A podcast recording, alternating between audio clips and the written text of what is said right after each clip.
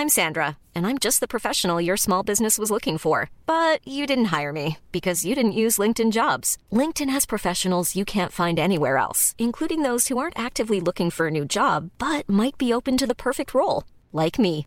In a given month, over 70% of LinkedIn users don't visit other leading job sites. So if you're not looking on LinkedIn, you'll miss out on great candidates like Sandra. Start hiring professionals like a professional. Post your free job on linkedin.com/people today. There's never been a faster or easier way to start your weight loss journey than with PlushCare. PlushCare accepts most insurance plans and gives you online access to board-certified physicians who can prescribe FDA-approved weight loss medications like Wegovy and Zepbound for those who qualify. Take charge of your health and speak with a board-certified physician about a weight loss plan that's right for you. Get started today at plushcare.com slash weight loss. That's plushcare.com slash weight loss. plushcare.com slash weight loss.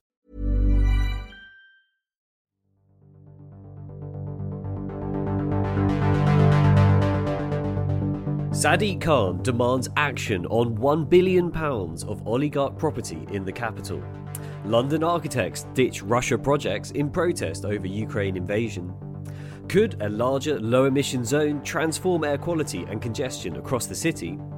And yet another cyclist is killed at one of London's deadliest junctions. My name is Merlin Fulcher. I'm an architectural journalist, and I'll be bringing you a roundup of this week's top Lundown architecture news. Welcome to The London.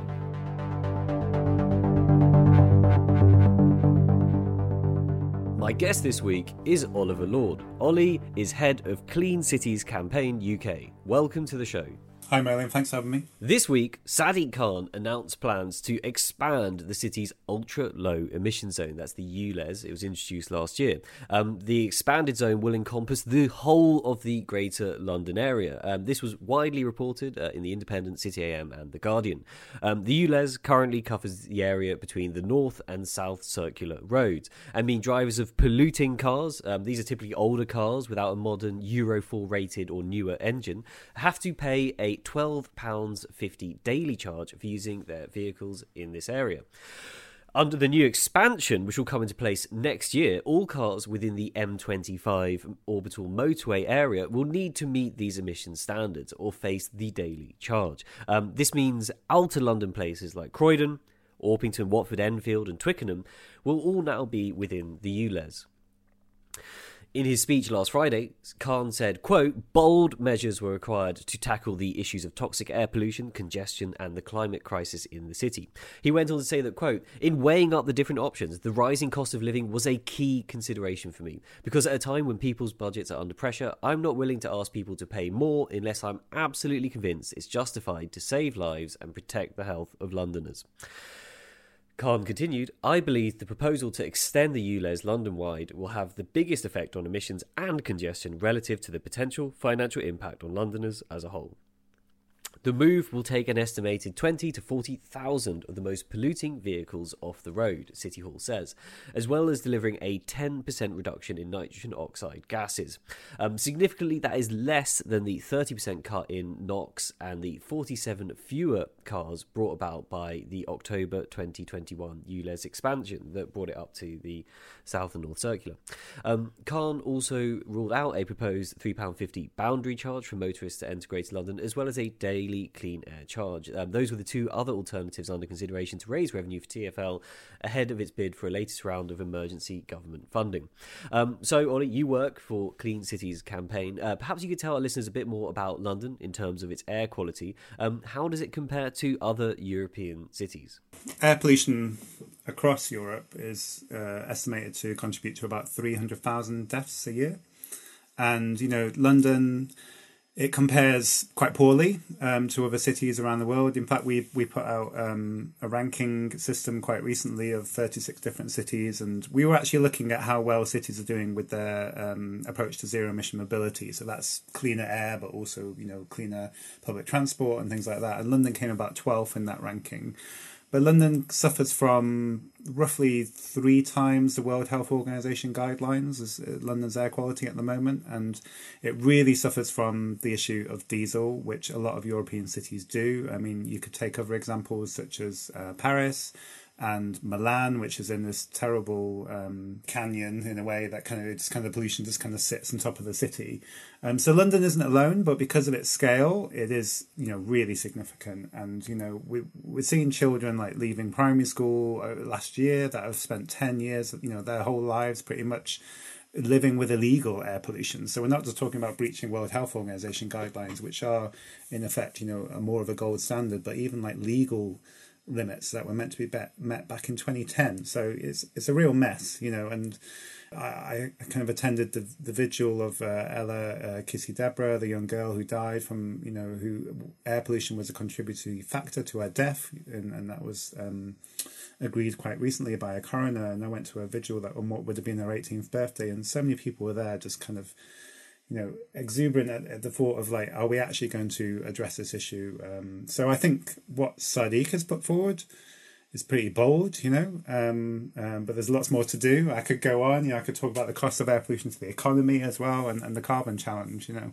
I'd be quite interested to know a breakdown of what is causing this pollution in London because I, I was recently in so- Sofia, the capital of Bulgaria. The air was awful, and it was kind of I mean there you could you could really smell people were burning coal, people were burning wood, and also there were just really really old cars on the road, and it was kind of immediately apparent. But when I'm thinking of London, is it mostly cars that are causing this? Um, is it something else, industrial? Is it other? Yeah, and also I mean, also London like has quite a lot of new cars on the road already compared to other cities around the world and certainly around Britain. So, yeah, what is the actual breakdown of what what's driving this? Roughly half of it comes from uh, road transport, and then you've got other major sources uh, such as buildings uh, and domestic uh, heating. It also depends on the pollutant you're talking about as well. So, I think London suffers from it has a big issue with two major pollutants. So there's um, nitrogen dioxide, which is a transparent gas, uh, and that is predominantly caused by uh, diesel, really, and burning things. And then you've got particulate matter, which is like the really small bits uh, in the air that you can't see, smaller than a, a, a human hair, and kind of really gets into your bloodstream. And that can that transports quite a lot as well. So, you know, we'll have pollution episodes around particulate matter that actually is contributed to by uh, industrial uh, emissions in France and Germany as well, because it kind of blows over into the city when we get those pollution episodes. So it's a real mix. But, you know, like if you're walking alongside the road where, because we've got to look at this from the exposure perspective rather than just all the pollution in the city. And if you're walking alongside the road, then, uh, you know, you can start to realize it's the vehicles right next to you that are kind of contributing the most of the pollution in that very that very area. But you know you you mentioned other sources and, and buildings of course also have a big impact. And there was a big issue with uh, combined heat and power plants as well and the policy that was put forward in the london plan. And that was a real uh, interesting example of how climate policy and air pollution policy or air quality policy wasn't talking to each other in the same way that diesel cars were promoted for climate reasons and then the air quality component wasn't quite considered and they weren't talking to each other. So I'm really hoping we're gonna, we're not going to be making those mistakes again. Last October, when that ULEZ was first introduced, um, Khan was hailed for the kind of scope and boldness of this this piece of legislation. Um, however, in the end, though, it did actually turn out that um, the vast majority of cars, about ninety two percent of them, already complied uh, with those ULEZ guidelines. Um, so, what has actually been the impact of the current ULEZ um, as it currently stands? Um, and do you think this move to expand it across the whole of London? Will change much. I mean, I've certainly cycled behind awfully polluting cars in outer London, but yeah, is is, is it just going to be a similar thing as, as the first one? Is it actually going to be radical? I mean, it'll definitely be radical, taking into account another sort of um, millions more households, um, you know, and and half of all car journeys I think are, are, made in, in outer London. So you know, we're definitely going to be capturing um, far more harmful emissions as part of this scheme. The the interesting thing with the compliance of the ultra low emission zone, you know, having worked, I did used to work in the public sector, and I actually helped to develop this policy under the previous mayor, actually, uh, and subsequently this mayor. Is the interesting thing about compliance is like the whole the impact that this sort of scheme has is the build up to the introduction of it. So the compliance level, uh, therefore, people changing their cars and actually having cars that meet the standards happens over a, quite a sustained period of time. So the, the, the best thing that it can do is be uh, you can explain to people this is a policy and it's going to come in in this in this certain time period and it gives them time to change. So on the day that the scheme comes in, yeah, you've got 92% compliance, but actually you're better looking at the years preceding that when it was announced and actually seeing the impact that's had against to maybe what the natural churn of the vehicle fleet would have been otherwise. So it's people looking forward and kind of going, actually, it's going to cost me this amount of money in the future. I'm going to change my car as a result of it. And uh, that's interesting because I think the original ULEZ zone, I, I'm pretty sure I've been aware of that since at least 2016 or 2017. So obviously people did have a lot of time um, who were going in and out of the South Circular had time to, to make those kind of decisions about their new car, whatever. But this latest one's coming in with a year's notice. I mean, uh, is the assumption that all the people in outer London suburbs, Greenbelt, have already upgraded so they can nip in through into the South Circular, North Circular zone, or I mean, or, or do we actually miss out on that compliance fade in as you just described it? It's a really good point. Um, so we did some analysis um, last uh, autumn, and we did see that actually across London, diesel cars, for example, like um, people are getting rid of their diesel cars six times faster than like the rest of the UK. So there's definitely it's definitely sort of bled into like outer London as a policy. It will present some challenges, though. I think you know, like the mayor only yeah consulted a couple of years ago on this plan that it'll it'll stop at the north south circular. So I think it, there's going to be a lesson learned from this that the missed opportunity now with this announcement is like, okay, but what next after this? It feels a little reactionary. It's absolutely the right thing to be doing, but what the mayor should be doing at this time is saying, okay, by the end of 2023, this is what I want to happen. But in 2025, this is what I want to happen. In 2028, this is what I want to happen. In 2030, this is what I want to happen. And really bring people with him. Because I, I think at this stage, this timescale that has been proposed as well, the cynic in me would also think maybe it's related to funding agreements and, and settlements with with the DFT because it's April 2023. I think when that is meant to end and, and TFL is meant to be bringing in more revenue. So, you know, like the timings, his announcement now, just in the run up to local elections, you know, whether whether you would do that normally, I don't know. But, you know, it, it makes me wonder what the primary purpose is. Obviously, the mayor's adamant about uh, improving air quality in the city. But if this is also a revenue generator, then the scheme's not meant to make money because if it's making money, it's not working. Interesting. And, and just thinking about those additional measures which you argue should be flagged for like future phasing in. Um, in his speech, Sadiq Khan spoke about the three main challenges facing the city: air pollution, congestion, and the climate crisis.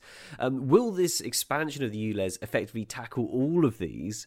Um, and also, are there are there any other additional methods, perhaps other things that should be brought in in the future, phased in, um, that could be used to to slash those emissions, fight congestion, and tackle climate change across the city? Yeah, I mean it's it's a really good question to ask because like, I think obviously the mayor's right in talking about these sort of triple threats as he as he puts it: congestion, air pollution, and and and carbon. I mean, carbon emissions from transport have, have flatlined in the past uh, thirty years. Road traffic's increasing would will the ULEZ sort of uh, resolve all this? Um, no, in all honesty, no. I don't think it will. You know, the the current scheme even offers a free invitation to people to to go buy a new diesel car. You know, firstly, we should be seeing uh, a signal to Londoners: don't buy another diesel car. You know, they're really contributing to the problem. And and on the carbon side, there have been some reduction in carbon emissions as a result of the ULEZ. There's been some reduction in, in car use, but really not at the scale that we need that the mayor has spelt out. I mean, he's talked about a 27% reduction in car kilometres needed for to, to meet uh, London's carbon goals. You won't get that from the ULEZ. So what else is needed? Well, uh, I think as you as you know as you implying, much more is needed, and I think one of those is uh, speeding up the electric electrification of the bus fleet, which is going to cost quite a bit, bit of money, but it could be a great UK industry uh, um, success.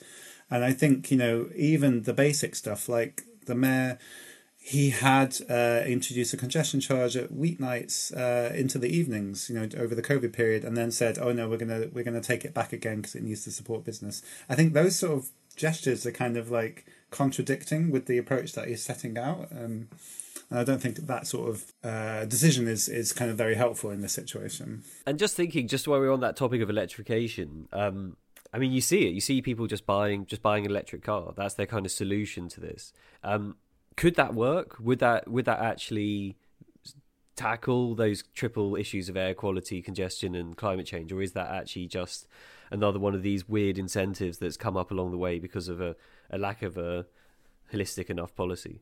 Definitely electric cars have a big role to play because, like, you know, let's be frank, you know, if you stood next to an, uh, an electric car on the road or you stood next to a diesel one, the health impacts of standing next to the electric one are going to be far, you know, better. I think what frustrates me on the electric car debate is that, firstly, the government strategy to um, decarbonisation and, and cleaner air seems to revolve mostly around the technological you know uh, solution of, of electrification. And and with like the number of cars in the city like London or elsewhere and road traffic increasing that cannot be the answer right? Because our roads are not getting bigger unless you did want to talk about Silvertown Tunnel. Um, the other side of it that frustrates me as well though is a lot of the green groups I work with will occasionally kind of really plow on that electric cars produce pollution because they do because you know when we go back to the sources we talked about tire and brake wear from vehicles is actually a you know a big contributor to particulates. But when we look at the numbers, we've got like 40, 50,000 electric cars in London. There's 2.6 million cars. So right now, I kind of don't really see electric cars as a threat. I'm you know happy to kind of promote them and stuff, but I think it's it's it's more about how do we incentivize and enable people to get out of the cars full stop. That's what we need to be working on. And, and just a final thing, I mean, like coming back to that tube strike you mentioned, I mean, uh, there was a great contrast between uh, on the embankment the cycle lane which was flowing and then the sort of gridlocked street which someone tweeted uh, and got a lot of response online. Um, but at the same time if you were a bus user i mean i saw queues of like hundreds of people at bus stops. I tried waiting for a bus for about 10 minutes. It definitely wasn't coming and it was pretty uh, tragic. Um, and um, it seems like, uh, despite the pandemic, despite the cost of living crisis, despite petrol, you know, could even reach two pounds a litre or something this year, people are still driving. Is it just about if it, you make it expensive, will people just keep on doing it? Um, or um, is there something else? Is there some kind of cultural shift that needs to happen, or um, you know, what what could actually achieve it? Because sometimes it just doesn't seem like people will change there's so much to undo and unpick when it comes to people's um, love of using cars and their attachment to them. So it is going to take some time. Uh, yeah, I think people will soak up the cost to some extent. That said, like um, we've talked, you know, a fair amount about cars, but like one of the, the biggest issues I think facing the city at the minute from a clean air and climate perspective in relation to ULEZ is also uh, diesel vans as well. Like, you know, I think over the past like 20 years, as you know, there was, there was about 2 million vans in the UK. Now there's about 4 million. The roads aren't getting bigger, but more and more deliveries and, and things like that. So I do wonder if, you know, previously we you know we had that plastic bag tax that came kind of came in and god i wish we kind of did that 15 years ago because what an impact it's had just putting 10p in a plastic bag right and i i, I kind of think could we do the same with uh, next day deliveries that's that is definitely a an issue that I don't think we're addressing sufficiently from a transport planning, climate, and clean air perspective. Um, it's it's mostly been revolved around cars, but the vans issue that's kind of what's starting to unpick the Greater Manchester Clean Air Zone and other clean air zones as well because of the supply of the uh, cleaner vans. Images of the devastation unfurling across Ukraine's towns, ports, and cities have dominated television news and social media for the past two weeks. And with many feeling powerless in the face of the Russian invasion, pressure is ratcheting up on governments and companies around the world to retaliate economically in the hope it could halt Vladimir Putin's aggression and cripple his regime. In the UK, Russian oligarchs, these are extremely wealthy individuals widely thought to have strong financial links to Putin, are facing new sanctions, including an asset freeze, which could make it impossible for them to use their money, and a travel ban. Russian banks and businesses have also been targeted by the sanctions, which aim to avoid a direct conflict with Russia, but have been slammed by many for not doing enough to halt Putin's onslaught against Ukraine's civilian population. In the US and in Europe, sanctions are already in place, and in France, for example, super yachts linked to some of these billionaires have already been confiscated. Meanwhile, a series of formal and ad hoc embargoes on trading Russian oil and gas have also been announced in recent days. Russian oligarchs can be directly tied to more than 200 million pounds of UK property, the majority of which is in the capital. This is something that has been reported in The Guardian, Bloomberg, and on London. So far, 11 Kremlin linked oligarchs have been targeted by UK sanctions. Among them is Mikhail Friedman, who owns several multi million pound mansions in and around Lundown, including Athlone House, a mansion in Highgate that Friedman bought back in 2016 for a staggering £65 million. The former Russian deputy prime minister, Igor Shuvalov, was named by Keir Starmer in Parliament last week as owning two Westminster flats bought for an estimated 11 million pounds. Starmer said, quote, "Transparency is essential to rooting out corruption." He continued, "It should be built into our law, but it's not, and I'm ashamed that we only know about Shuvalov's Westminster flat because a dissident risked his life." Echoing the Labour leader's sentiment, London Mayor Sadiq Khan this week has called for greater transparency around tax and overseas homeowners in the capital.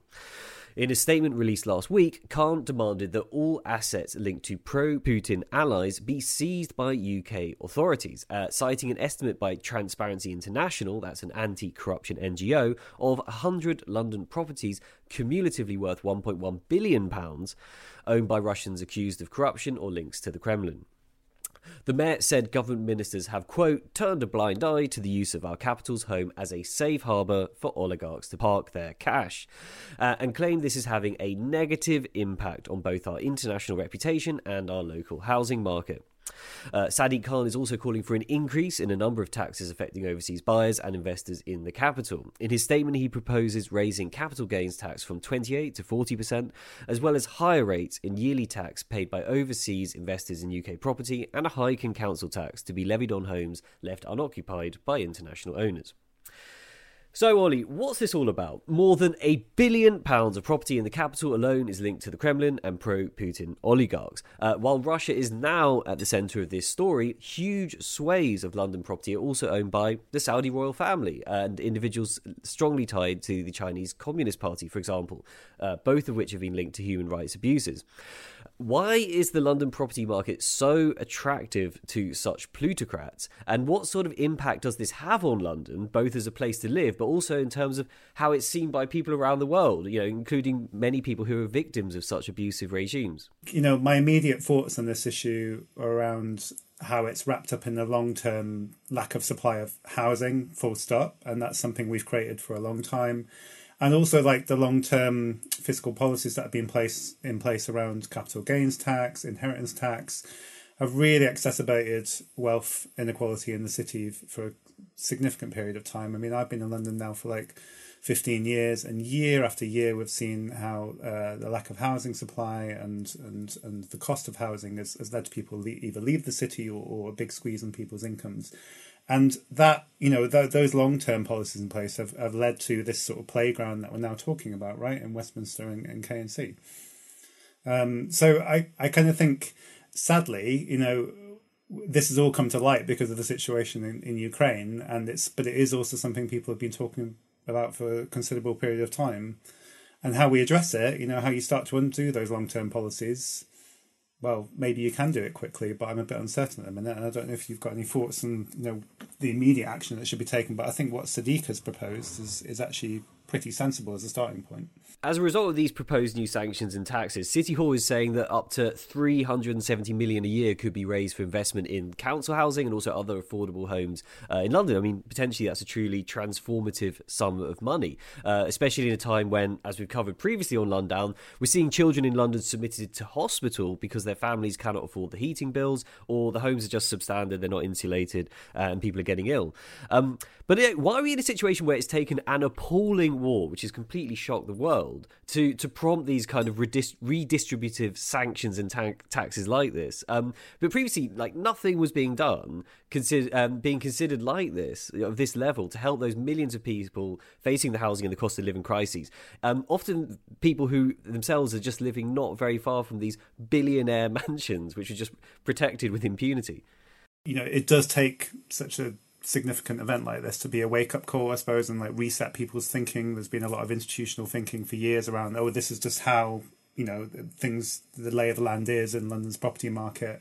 But I think it's also relates to some extent to the national agenda of the discussions around levelling up and and and and how also the government. You start to think the government doesn't care as much about investment in London anymore, so that actually they can start to kind of have this discussion in an open arena and have this battle. I'm I'm hoping this just leads to long term change though, and it's not all reactionary. And the one thing that I think I'm really hoping it might help to shake up as well is how the London property market has, well, even in the UK in general, has, quite, has, has led the landlord to be king a lot. And I think that's kind of how a lot of this um, foreign investment has been. A lot of foreign investors will will buy and also rent out properties, right? But like they'll do that because landlords are so well protected, I think, um, in in the housing market in, in the UK compared to maybe other countries where there's rent control and things like that. So it's seen as a really lucrative investment. You know. Thank you for supporting The Lundown by listening, subscribing, and sharing the show. The Lundown is produced by Open City and the London Society. Open City is a charity best known for Open House Festival, but also for our tours, educational programs, and events. Uh, the show, along with the festival and schools program, are free because we believe everyone should have access to the tools and resources to learn about and experience our built environment. To keep this show free for everyone, we rely on those who can afford it to donate the equivalent of one coffee per month. So if this is you, uh, please, please go to open-city.org.uk forward slash flat white to donate and keep these conversations accessible, inclusive, and honest. Thank you. Several prominent UK architecture practices have responded to the war in Ukraine by stepping back from projects based in Russia. This has been reported in a series of AJ articles. Uh, prestigious, world famous London firms like Zaha Hadid Architects and David Chipperfield Architects have both stopped working on projects in Russia. And LDA Design and the uh, designer of the Westminster Mound, MVRDV, have also pledged to halt work in the country. Meanwhile, John McAslan and partners said it would, quote, step back from any further work in Russia, and JTP said it does not have any plans to focus on winning new work in Russia for the foreseeable future. Their statements follow almost two weeks of conflict that have seen thousands of military and civilian deaths and more than 2 million Ukrainians forced to flee the country as refugees. They also come after Business Secretary Kwasi Kwarteng to- took to Twitter to argue, quote, there is now a strong moral imperative on British companies to isolate Russia, and that Russia's unprovoked invasion of Ukraine must be a wake up call for British businesses with commercial interests in Russia. Zaha Hadid Architects, um, who designed the London Aquatic Centre, the Evelyn Grace Academy, and other famous buildings in the capital, uh, has worked in Russia for four decades and has won several high profile design projects in Moscow in recent years, including recladding on housing blocks, a 460 hectare master plan, a new metro station, and even a techno park. Um, a spokesperson for ZHA said, quote, We are deeply shocked and saddened by the conflict in Ukraine and have placed our two ongoing projects in Russia on hold. We've completed our contracted works on all other projects in the country and continue to monitor guidance from the UK government.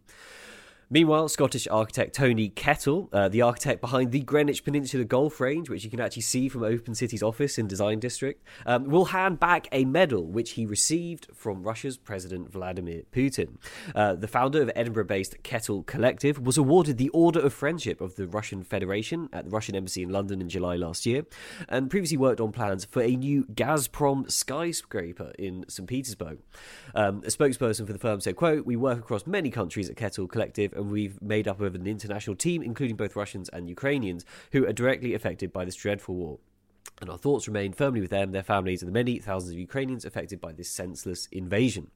Um, Ollie, uh, arguably, there's sort of two ways to read this story. Some may say that it's it's a bold move by these practices, um, some of whom have turned down or halted huge, prestigious, money making projects uh, to show their support for the Ukrainian people.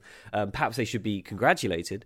Um, or is this perhaps a bit more pragmatic or even cynical, um, perhaps linked to economics, uh, bearing in mind the value of the ruble has fallen 20% against the pound uh, due to these strict sanctions recently, um, which surely means any work done for Russian clients will now be worth a lot less in billing terms? Yeah, I, the way I kind of see it is that, you know, it's it's part of like huge gestures being put forward by you know other industries as well. I think you know it's it's not just architectural firms that are kind of making these decisions. But I think you know, in answer to your question, I kind of think uh, I'll be that annoying commentator to kind of say like I think it's it's a bit of both, really, right? It's definitely a, an economic decision, but you know, it's also reading the room a little bit with the with the public outcry and and uh, you know, would you expect them not to be doing this this sort of thing? You know, um, but I mean, I felt like ultimately the the question to be asked here is, you know, like yeah, individual practices making these decisions, but what about the uh, you know RIBA and people like that, and whether they should be actually having a much stronger position on this? Last week, yet another cyclist was sadly killed on a lethal junction, which has so far claimed the lives of eight cyclists since 2008. It was reported by the Guardian. Um, Satha Ali, a 39-year-old lawyer, was cycling near Holborn Station during the tube strikes last Tuesday uh, when she was involved in a fatal incident with a lorry. In response, hundreds of cyclists swarmed the deadly junction on Friday evening to protest the lack of action to improve safety for cyclists and to mourn the death of Ali. There have also been renewed calls to Sadiq Khan to improve road safety for cyclists, uh, not just at this junction, but across the whole of London, uh, which has seen a surge in the number of cyclists over the past few years. Just last August, Dr. Marta Krawiec was killed one junction along from last week's tragic incident. Um, and while a change was made to the road, campaigners said calls for more improvements had not yet been met. Um, so, Ollie, you're a cyclist. What's your experience of cycling around London? Um, why do certain junctions, uh, and especially this one in Holborn, um, prove to be so dangerous to people on bikes? It's it's very easy when you kind of see what what's happened to also kind of forget like the improvements we've seen in the city, right? You know, there have been like significant changes in certain roads, segregation, um, but I really still think we're going too slowly on this. I I, I remember working back um, on in doing transport planning. And the Bow roundabout deaths happened, and that really sort of spurred on changes in that area. But it's really sad that it has to take, you know, fatalities like this to to actually spur on change. We kind of know what the approach should be, right? The first one, you know, look at an area like Holborn, it's symptomatic of other places that it's just a, a big one way system that encourages people to, to, to drive at certain speeds um, and um, and doesn't give sufficient space for, for, for, cyclists. Yeah, I think I've I've cycled through this junction in Holborn and it's very confusing and quite scary to approach as a cyclist and um, it's really not clear what's going on and it seems like when the lights change everybody's racing forward, and there's quite a sort of complicated mix of trucks and cabs, and not that many cyclists.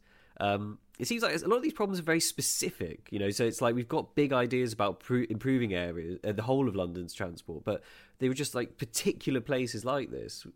But we, that that can be solved. Surely it can be solved. Like yeah, that's. I mean, that's the frustration. I think you know. The, people know what needs to be done. We need like more protected bike lanes. You know, the, the transport planners really know what the solutions are. You know, I there's a couple of things to consider here. One is um, I think you know a, a, quick solution would be about making the road uh, the speed limits, reducing it to twenty mile an hour. Right, it's an affordable and effective solution, especially if it's enforced. Um, and you know, speed is actually a factor of one in three collisions. So, like people, people are skilled, killed or seriously injured, and speed is a, is a factor. So that that'd be the first thing I'd say. And I know there's been some movement recently around that. But the other is um, I've I've kind of explained a lot. When you look at an area like Holborn, I know it's in Camden, but you know, if you look at central London as a whole, it's all kind of symptomatic of like the issue that London has with having so many different highway authorities having to agree with each other on what improvements should be taken.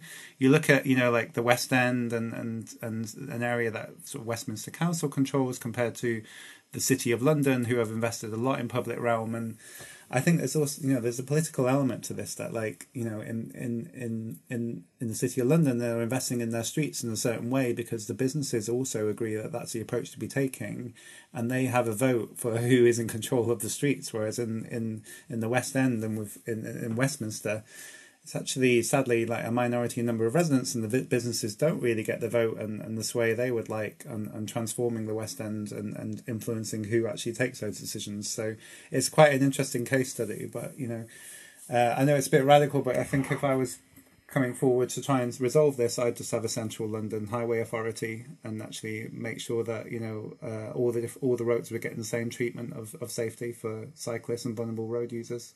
Um, you know, Londoners are increasingly taking to two wheels, um, and the message from the mayor is, is to opt for active travel wherever it's possible.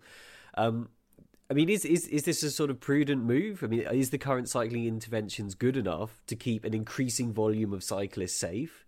Um, uh, and you know, and then also, how can these these roads be made even safer for cyclists, and also for cyclists of all abilities? Um, you know, if we're going to have this transformation, everybody needs to feel you know totally uh, in, in, enjoying the experience.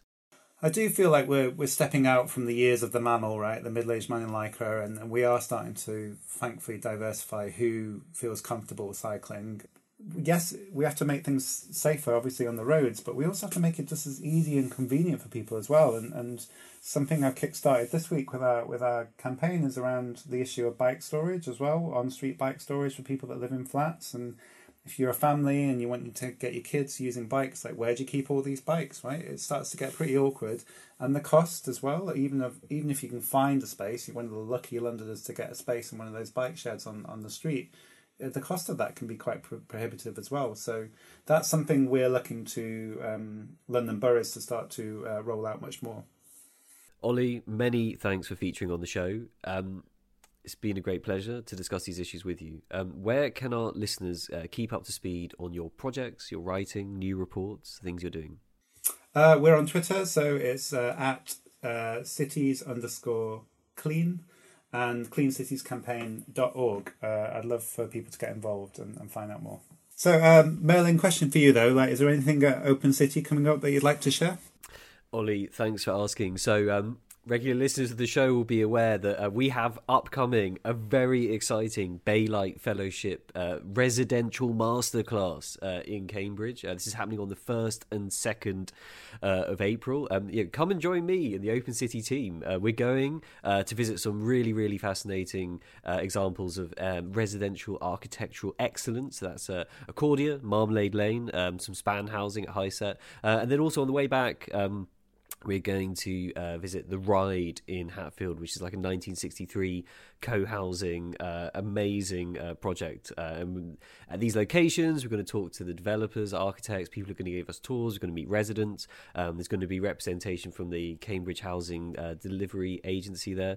Um, so yeah, it's going to be a really great time. and also, we're going to stay overnight in the 6A designed Cowan Court at Churchill uh, College in Cambridge. So um, if you're interested, if you're tempted, uh, don't miss this opportunity. Go to the website and look for it. Um, and then also the other thing to mention, uh, you've probably heard me say this before.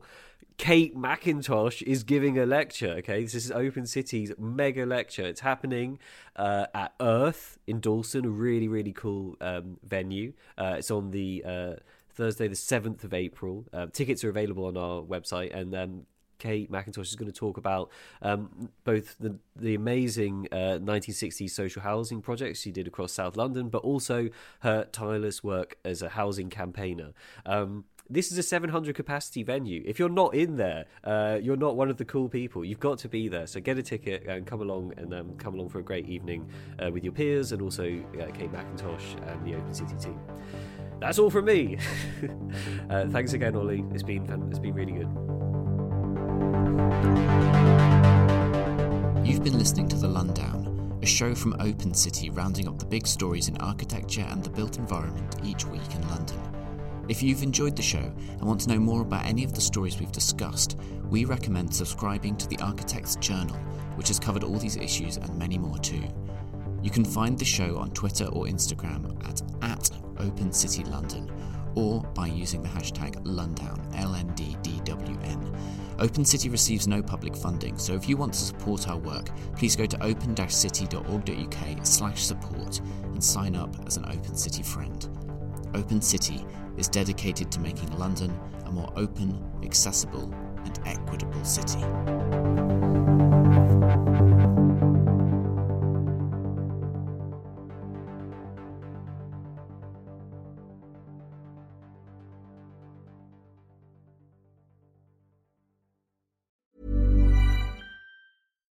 Hi, I'm Daniel, founder of Pretty Litter. Cats and cat owners deserve better than any old fashioned litter. That's why I teamed up with scientists and veterinarians to create Pretty Litter.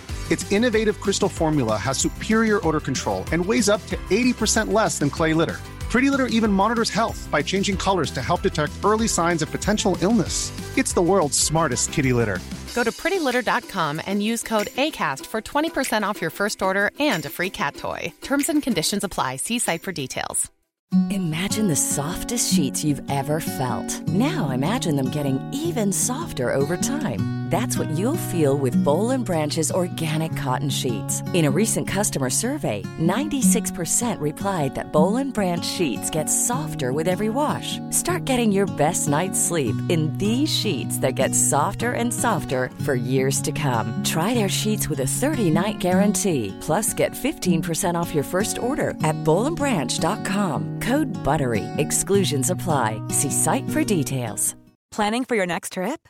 Elevate your travel style with Quince. Quince has all the jet-setting essentials you'll want for your next getaway, like European linen, premium luggage options, buttery soft Italian leather bags, and so much more. And is all priced at 50 to 80% less than similar brands. Plus, Quince only works with factories that use safe and ethical manufacturing practices. Pack your bags with high-quality essentials you'll be wearing for vacations to come with Quince. Go to quince.com/pack for free shipping and 365-day returns.